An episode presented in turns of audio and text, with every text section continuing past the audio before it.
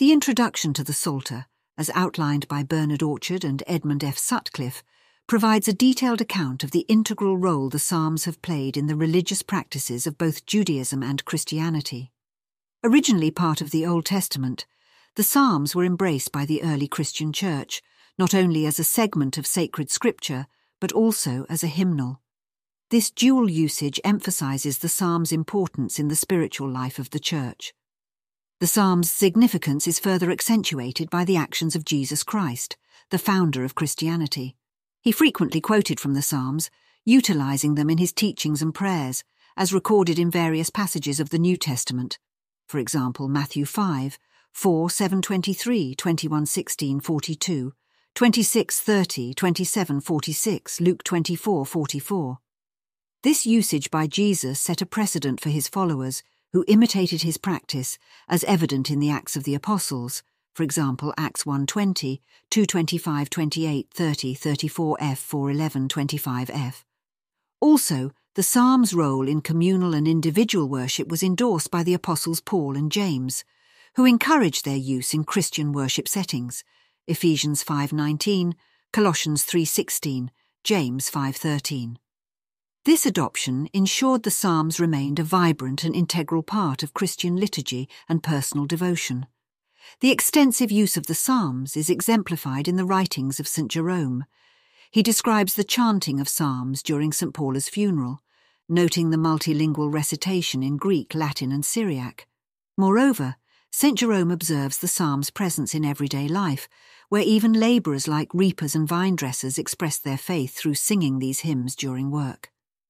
As the Church evolved, the Psalms became ingrained in both clerical and lay Christian practices.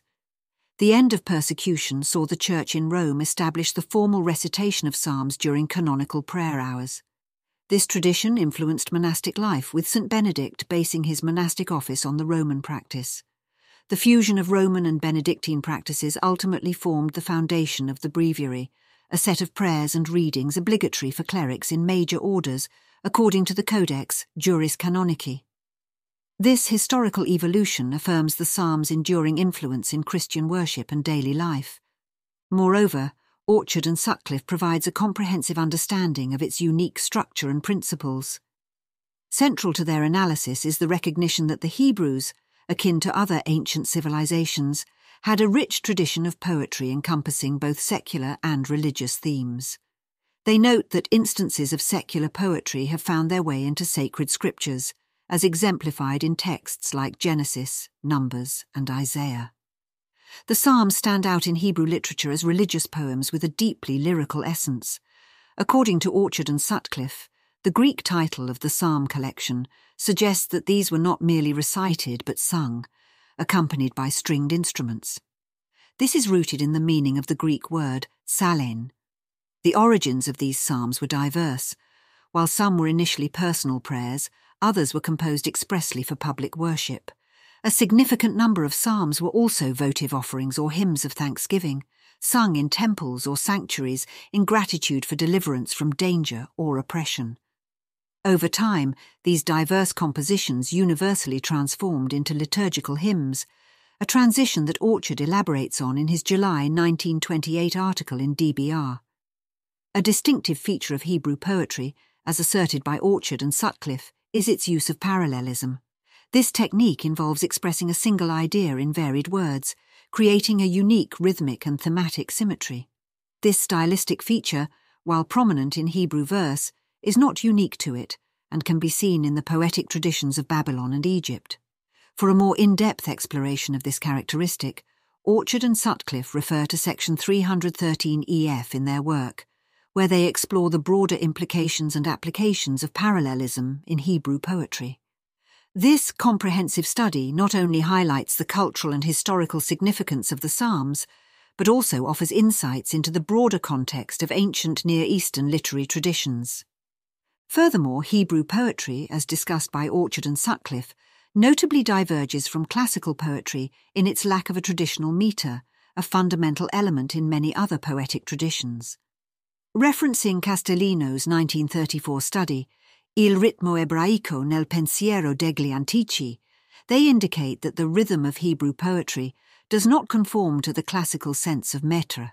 This is exemplified in the unique qinah, or dirge measure found in certain psalms, such as 18.8 FF and 83. Curiously, these psalms are not dirges, illustrating the unconventional use of poetic forms in Hebrew literature. The inconsistency in metre within individual poems is a notable feature. This lack of uniformity has led to diverse interpretations among scholars and poets. Some argue that Hebrew poets deliberately embraced irregular metre, finding beauty and expression in its variability. In contrast, others attempt to force Hebrew texts into regular metres, often resulting in a distortion of the original text. Margoliouth critically remarks on this practice, suggesting that such efforts merely render hideous that which is beautiful, indicating a loss of the original's elegance and meaning. George Adam Smith, in his 1910 work, The Early Poetry of Israel, acknowledges the limited understanding of Hebrew accentuation rules, a statement that, according to Orchard and Sutcliffe, still holds true. This lack of comprehensive knowledge maintains the distinct and complex nature of Hebrew poetry. The rhythmic accentuation in Hebrew poetry is its defining characteristic, as agreed upon by scholars. However, the precise rules and patterns remain elusive. Eerdmans, in his analysis, cautions against using metrical studies as a basis for altering the text, text emendations. This advice points out the respect and caution needed when approaching Hebrew poetry, given its unique structure and the potential for misinterpretation or misrepresentation when applying foreign poetic standards. In addition, Orchard and Sutcliffe's analysis delves into the structure of the original psalms, focusing on the query of whether these psalms were divided into strophes, sections, or stanzas. They reiterate the lack of certainty in this area, repeating that while refrains are present in some hymns, Psalms 41, 42, 45, 48, 55, 56, 58, 79, 98, 106, 143, these refrains do not conclusively indicate the end of a strophe. Modern translations often divide psalms into stanzas, but this doesn't necessarily reflect the original Hebrew poetry's structure. Further, the authors discuss the term Selah, used in some psalms, which has been speculated to mark the end of a strophe. However, the true meaning and purpose of Selah remain uncertain. This uncertainty is exemplified by St. Marcella's query to St. Jerome about the term. Jerome's response encapsulated various interpretations a change in metre, a pause, a shift in meaning, a musical direction, or an ejaculation similar to Amen. He preferred Aquila's interpretation of Selah as meaning forever. Despite various theories, Evidence that Selah indicated the end of a stanza is lacking, as its occurrence is limited to 39 psalms and thrice in Habakkuk 3, but it is not found elsewhere in the Bible. Besides, Orchard and Sutcliffe touch upon the use of rhyme in Hebrew poetry, noting that it appears to be more accidental than a conscious stylistic choice. In contrast, they underline the deliberate use of alphabetical structuring in some psalms.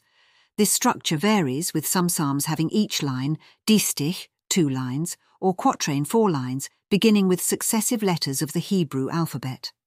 A notable example is Psalm 118, where each section's eight lines start with the same alphabet letter, sequentially covering the entire alphabet through the psalm. This analysis underscores the complexity and varied stylistic devices in Hebrew poetry, particularly in the Psalms. Additionally, Orchard and Sutcliffe's analysis dives into the intricacies of psalm numbering and arrangement across different biblical texts, notably the Masoretic text, MT, the Vulgate, VG, the Septuagint, LXX, and the Syriac Suratul versions. A primary point of their study is the discrepancy in the numbering of psalms between these texts, with the MT and VG featuring 150 psalms and the LXX and Sur adding a 151st psalm that narrates David's triumph over Goliath. This divergence leads to different numbering systems in Catholic versions, following the LXX, and Protestant versions, following the MT.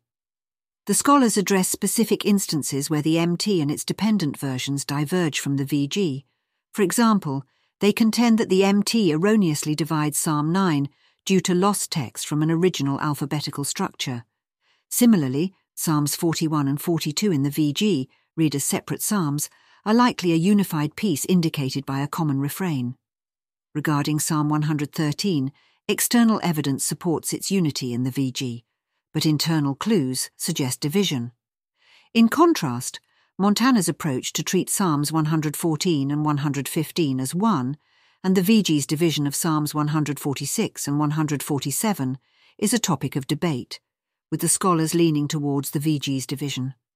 Also, Orchard and Sutcliffe explore the Psalter's division into five books, paralleling the Pentateuch, each concluding with a doxology. The second book ends with a significant colophon, suggesting an evolved arrangement of the Psalms, as other Davidic psalms are found in subsequent books. This observation, coupled with instances of repeated psalms in different books, for example, Psalm 13 reappearing as 52, and editorial modifications like the substitution of divine names from Yahweh to Elohim, emphasizes the editorial processes that have shaped the current form of the Psalms. This analysis accentuates the layered and complex history of the Psalms, reflecting varying traditions and editorial influences across different biblical versions.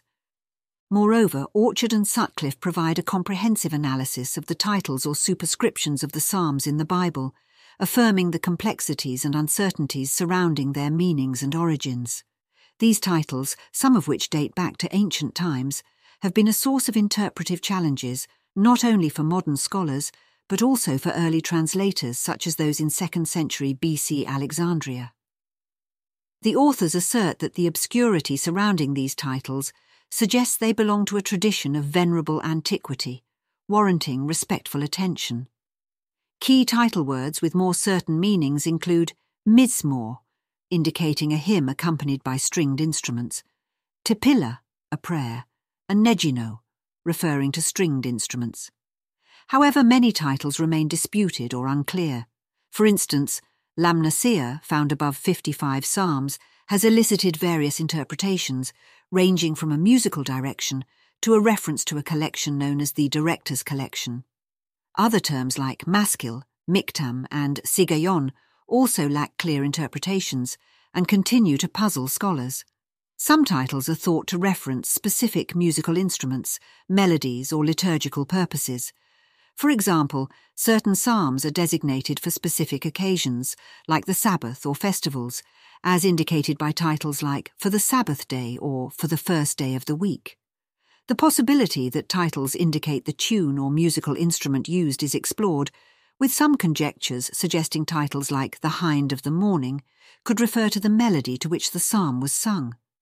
Furthermore, the authors discuss the attribution of psalms to various figures such as Moses, Solomon, David, and others, suggesting that the titles likely indicate authorship. This aspect sheds light on the historical and cultural context of the Psalms. Despite the enduring mysteries and debates surrounding many titles, Orchard and Sutcliffe debate that their significance lies in the insights they offer into ancient traditions and practices of worship and music in the religious history. In addition, Orchard and Sutcliffe's analysis digs into the origins and evolution of the Psalms, challenging the prevailing notion that they were exclusively a product of the Second Temple period. Their critical examination raises important questions about the presence of sacred music and hymns in earlier Jewish religious practices, such as those at the Tabernacle, Shiloh's sanctuary, or Solomon's Temple. They dispute against the idea that such places lacked hymnody or that Jewish tradition completely forgot the pre exilic hymns. The authors highlight various references to hymns and sacred songs predating the exile. For instance, Psalms 136.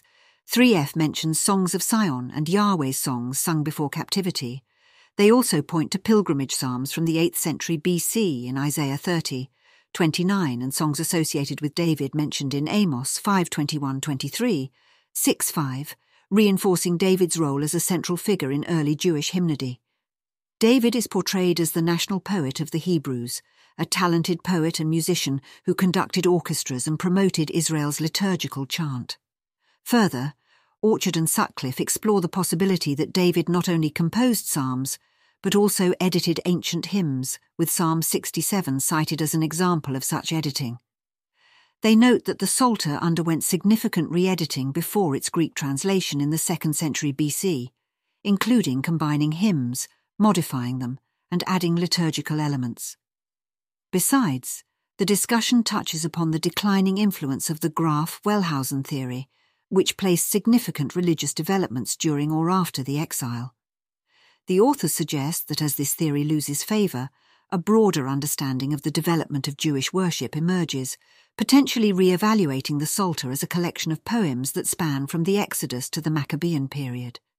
This perspective not only challenges previous assumptions, but also enriches our understanding of the Psalms' role in the history and evolution of Jewish liturgical practices. Additionally, Orchard and Sutcliffe examines the intricate history of the Latin Psalms translations, marking significant milestones in Christian liturgy and scriptural interpretation. Their analysis begins with the Alexandrian version, also known as the Septuagint, LXX, created in the 2nd century BC for Greek speaking Jews in Egypt. This version profoundly influenced Christian scriptures, particularly the New Testament, and subsequently shaped the Latin translations of the Psalms. The first Latin translation likely emerged in Carthage in the 2nd century AD, leading to various versions across Africa and Europe. By the 4th century, the plethora of divergent Latin texts prompted Pope Damasus to seek a uniform version. He commissioned St. Jerome, a leading scholar of the time, for this task. Jerome initially revised the old Latin versions of the Psalter, studying the LXX. His first major work, traditionally linked with the Roman Psalter, has been a subject of scholarly debate in recent times. Jerome's dissatisfaction with his first effort, compounded by errors from copyists, led him to produce a new edition, the Gallican Psalter, during his time in Bethlehem. This version gained prominence in Gaul, introduced by St. Gregory of Tours and later established by Charlemagne. Despite Jerome's subsequent translation, the Hebrew Psalter, the Roman and Gallican versions remained more popular in Christian practices. In the 20th century, Pope Pius XIV commissioned a new Psalter, seeking a version that was faithful to the Hebrew text, yet respectful of the Venerable Vulgate and other ancient translations. The resulting new Psalter, NP, completed in 1944, marked a significant departure from previous versions. It incorporated numerous corrections and enhancements in language and style, restoring Hebrew metaphors and expressions that had been diluted in earlier translations. Despite its advancements, the NP was subject to critiques and suggestions for improvement.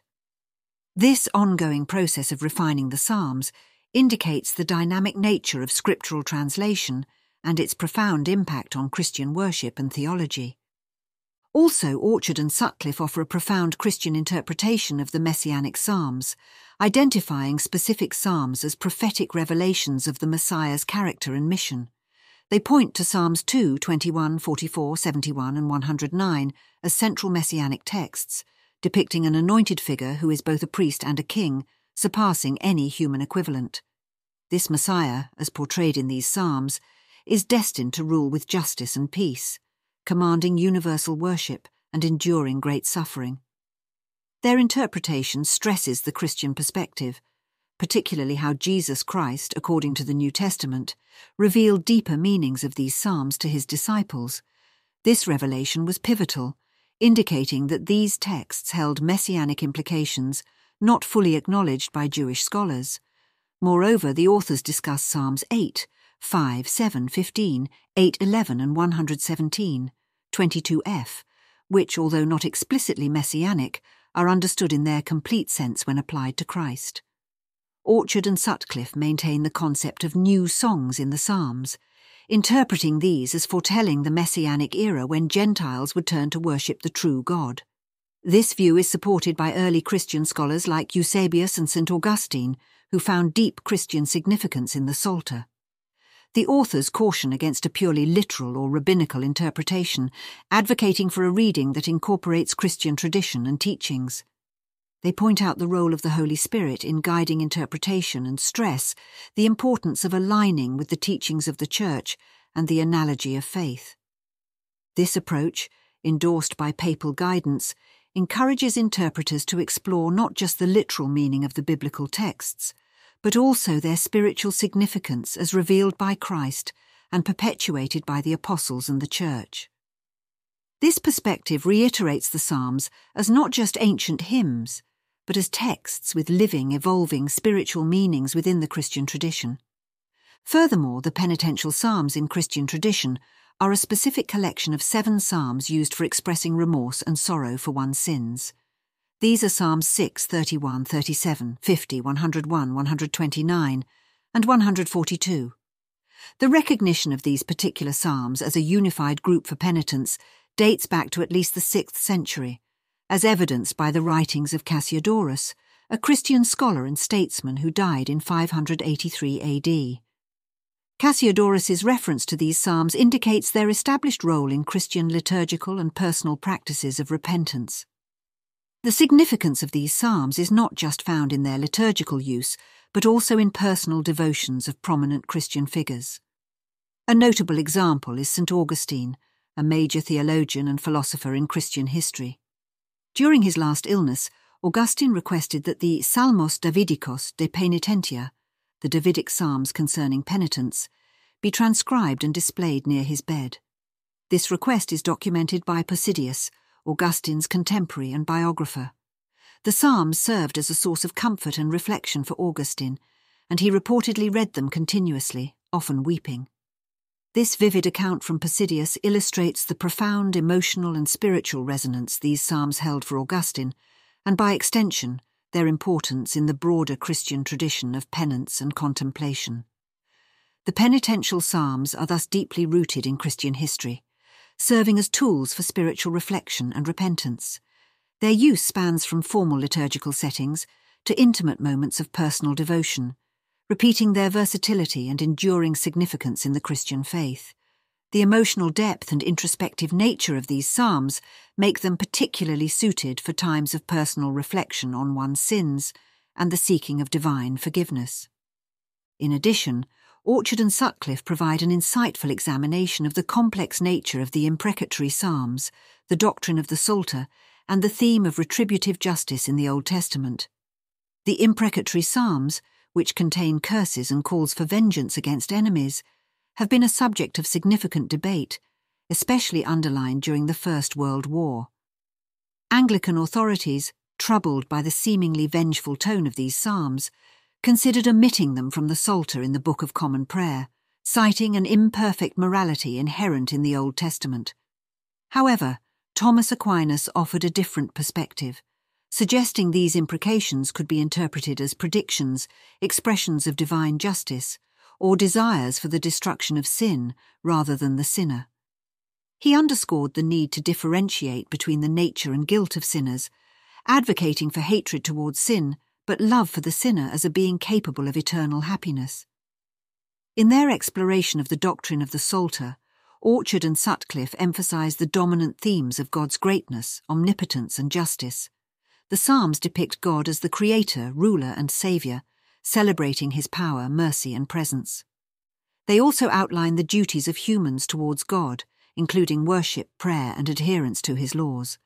This section of their work accentuates the importance of liturgical worship and the necessity of internal disposition in external religious practices. The concept of retributive justice, particularly the problem of the prosperity of the wicked compared to the suffering of the just, is also addressed. The psalmists resolve this dilemma by affirming the eventual downfall of the wicked and the reward of the just, both in this world and beyond. This interpretation, however, is not universally accepted among scholars. For instance, Far E. F. Sutcliffe argues for a minimalistic approach to afterlife rewards in the Psalter. Orchard and Sutcliffe stress that Old Testament teachings, including those on the afterlife and messianic prophecies, should not be viewed as a gradual evolution from vague to clear, but rather as occasional sudden revelations. Through their analysis, Orchard and Sutcliffe illuminate the multifaceted nature of the Psalms, asserting the importance of contextualizing these ancient texts within their historical, cultural, and theological settings. Last but not least, Orchard and Sutcliffe's examination of the Psalms in The Psalter and History and Christ and the Psalter presents a multifaceted view of this biblical book, highlighting its historical significance and its integral role in Christian worship. In The Psalter and History, they indicate that the Psalms poetically narrate the history of the Old Testament. This includes pivotal events such as the creation, the deluge, and episodes from the lives of key biblical figures. For instance, Psalms 8 and 103 are linked to the creation narrative, while Psalm 28, 10 references the deluge. Other psalms are associated with significant events and characters like the patriarchs, David, Solomon, the destruction of Jerusalem, and the Babylonian exile. This poetic recounting of history maintains the psalm's role in encapsulating and preserving the religious and cultural heritage of the Jewish people. Christ and the Psalter focuses on the psalm's profound influence on Jesus Christ's life and Christian liturgical practices. Orchard and Sutcliffe detail how Jesus was intimately familiar with the Psalms, using them in personal prayer, synagogue worship, and at significant moments of his life. For example, he recited specific Psalms during the Last Supper and at his crucifixion. This personal connection of Jesus with the Psalms is further pointed out by the author's note on the Church's adoption of the Psalter as its prayer book. The Psalms feature prominently in the Holy Mass, with the celebrant reciting various psalms at different stages of the liturgy. This tradition, dating back to the early Church, signifies the psalms' enduring relevance and their role in bridging the Old and New Testaments. Through their analysis, Orchard and Sutcliffe reiterate the Psalms as a bridge between Jewish history and Christian theology, repeating their dual significance as both a historical record and a cornerstone of Christian spiritual practice. In conclusion, Orchard and Sutcliffe's introduction to the Psalter explores the profound significance of the Psalms in both Judaism and Christianity. The Psalms, initially part of the Jewish Old Testament, became integral to Christian liturgy and spirituality. Their importance is underlined by Jesus Christ, who frequently cited Psalms in his teachings and prayers, as evident in various New Testament passages. This usage set a model for Christian practice, with apostles Paul and James advocating their use in worship. Further, the authors analyse the Psalms' poetic characteristics, noting their origins as personal prayers and public hymns. A notable aspect of Hebrew poetry seen in the Psalms is parallelism, a stylistic feature involving the expression of a single idea in varied words. Unlike classical poetry, Hebrew poetry lacks a fixed metre, leading to a diversity of scholarly interpretations. Besides, Orchard and Sutcliffe explore the structural elements of the Psalms, such as the unclear division into strophes and the ambiguous term selah. The Psalms exhibit stylistic diversity, including the use of rhyme and alphabetical structuring. The study extends to differences in psalm numbering and arrangement across various biblical texts, including the Masoretic text and the Septuagint. Additionally, the titles or superscriptions of the Psalms, often ancient and enigmatic, offer insights into the religious and musical traditions of the time. The authors challenge the notion that the Psalms originated solely during the Second Temple period, suggesting a longer history in Jewish liturgical music. Also, Orchard and Sutcliffe trace the evolution of Latin translations of the Psalms, significant in shaping Christian liturgy. They discuss the Messianic Psalms from a Christian perspective, seeing them as prophecies about the Messiah's character and mission. The penitential psalms are underscored for their role in expressing remorse in Christian practice. Moreover, the authors address the imprecatory psalms, doctrine of the Psalter, and themes like retributive justice, illustrating the psalm's complex nature. Their works, The Psalter and History, and Christ and the Psalter, emphasize the psalms as a link between Jewish history and Christian theology, accentuating their historical and spiritual significance.